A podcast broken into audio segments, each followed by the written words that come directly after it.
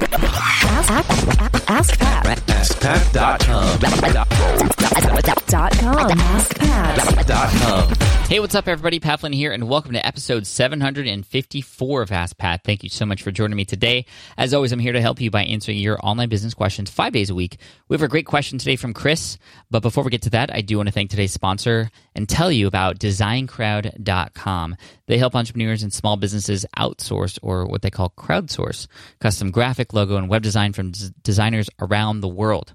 Design Crowd has more than 500,000 designers from over 100 countries ready to help you with any creative and design projects you might have. So check out designcrowd.com to learn more and get started today at designcrowd.com slash askpat for a special VIP offer just for you. Awesome. Now, let's uh, listen to today's question from Chris. Here we go. Hey, Pat. This is Chris Kate. I met you last year at Podcast Movement and then watched your podcast tutorials over and over again until I was ready to launch my own show, which I did last November.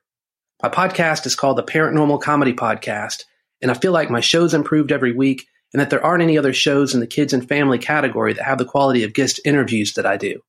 So here's my question. After the initial bump of being on the new and noteworthy list, I don't know how to get more people to discover my show. I feel like if more parents knew about my show, that they would subscribe, but I'm at a loss on how to reach them. I've got a large Twitter following and a decent Facebook following, but I don't want to spam them about my show.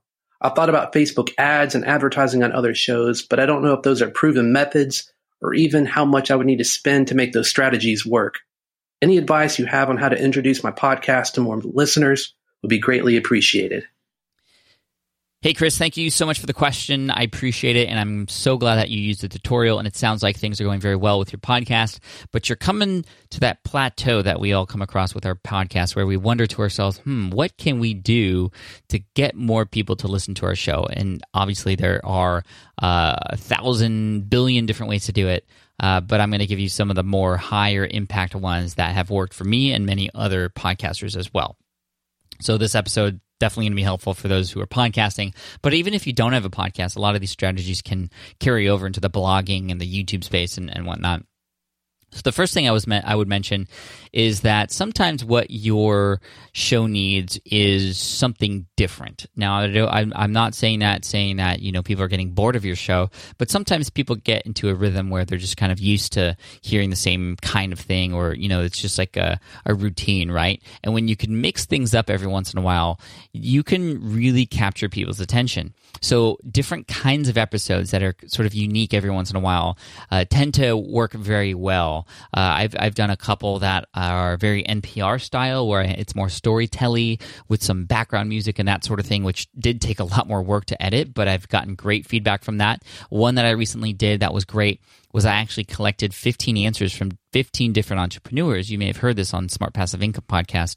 15 answers from 15 different entrepreneurs to one single question. And that question was, What's one thing you wish you knew before you got started as an entrepreneur? And that one went uh, viral or mini viral for uh, a little bit, which is pretty cool. Definitely the most downloaded episode in quite a while. And the reason that happened is because not just it was great content, which it was, but because it featured a lot of people who then shared that content because they were featured in it as well. So that's kind of a quick sort of hack because you are interviewing essentially 15 different people at the same time.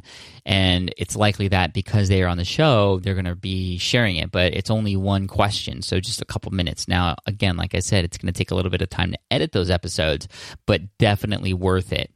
Another thing that you might think about doing is actually targeting a specific type of person in your audience. So I did this back in episode 96 when I targeted people who were uh, artists, uh, you know, musicians, painters, people like that, actors.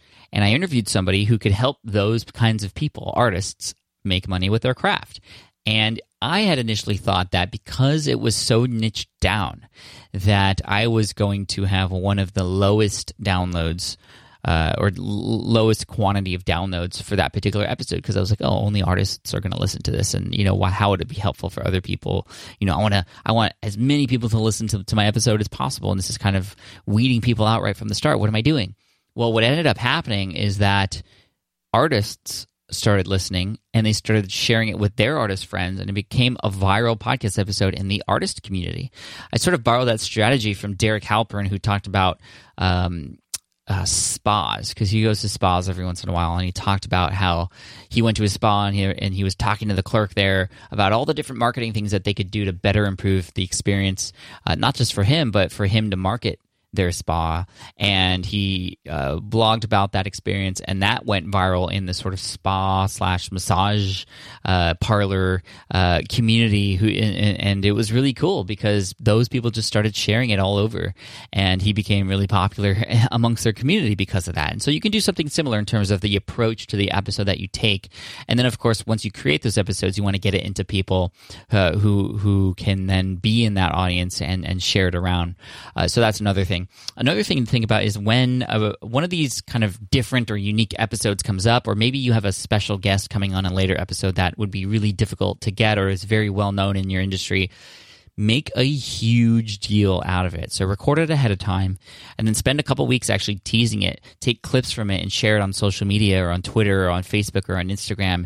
Very Gary Vaynerchuk like, where he takes bits and pieces of content that he's already published or recorded to promote the bigger piece of content. So taking a small chunk, sharing it so that people will get excited and get interested in that bigger piece of content. So pick out the best thing that was said or that best mo- or, or funniest moment. You said it was a comedy show, I think, uh, and and then actually put that out there for free even before before the show comes out, and then you can tease a specific date because when that episode comes out, you want it to treat you want to treat it like an event because here's the deal: to get higher rankings, you want as many subscribers, as many downloads, as many listens, as many ratings in a short period of time. So if you can focus all of that energy that your audience is going to have into one particular episode, even within just a few hours, to leave a review, to subscribe, to do all those things, put all your effort behind your social media, get your network involved, all your friends, people to listen to that episode on that day, uh, uh, around that time period, and you're going to get a lot higher rankings than you would normally but also you're going to see a nice bump in the downloads as well, of course. Uh, so those, those are just a few ideas to help you. Um, there's a lot more out there, I think, but those are some quick hit things that you could do probably to uh, really gather some good steam for your show. And kind of, uh, hopefully, you know, when, when I've done these things, these new different kinds of episodes or these strategies to get myself off the plateau, you know what it does? It not only gets my numbers off the plateau, but it gets my energy levels off the plateau. Because for a while, I was just feeling with with with the podcast just the same, you know. And and I got to a point at one point where I was just kind of, oh man, I got to record another episode this week. I got to do it again. Like you don't want ever you don't want to ever get to that because if you're getting to that level, think of how your listeners are going to feel about it. So you want to mix it up a bit and get excited, renewed energy. This is what that this is what this does, and this is what also what this does to your listeners too. And then finally, I will say, ask your listeners to share it. Have a easy URL like um, you know, whatever your URL is slash share and say at the end of an episode or two every once in a while, just say, hey, if you like this show, you know, and want to share it with people, I made it really easy for you. Just go to da da da da dot com slash share can use a pretty link or something to go directly to a click to tweet or a page, like a lead page that has all the instructions. Step one, share on Twitter. Step two, share on Facebook. People will take those steps because they've listened to you, they've built a relationship with you over time through that episode or the many episodes they've listened to. They want to help you out. So let them and give them the instructions. So thank you so much, Chris. I appreciate you, and I want to wish you all the best. I also want to send you an Ask Pat T-shirt for having your question featured here on the show. And for those of you listening, if you have a question that you'd like potentially featured here on the show, just head on over to AskPat.com, and you can ask right there on that page. All right, thank you so much. I appreciate you. And here's a quote to finish off the week by Reid Hoffman, the uh, one of the co-founders of LinkedIn, actually. And he said, "No matter how brilliant your mind or strategy, if you're playing a solo game, you'll always lose out to a team." Hmm. Cheers, take care, and I'll see you in the next episode of Ask Pat.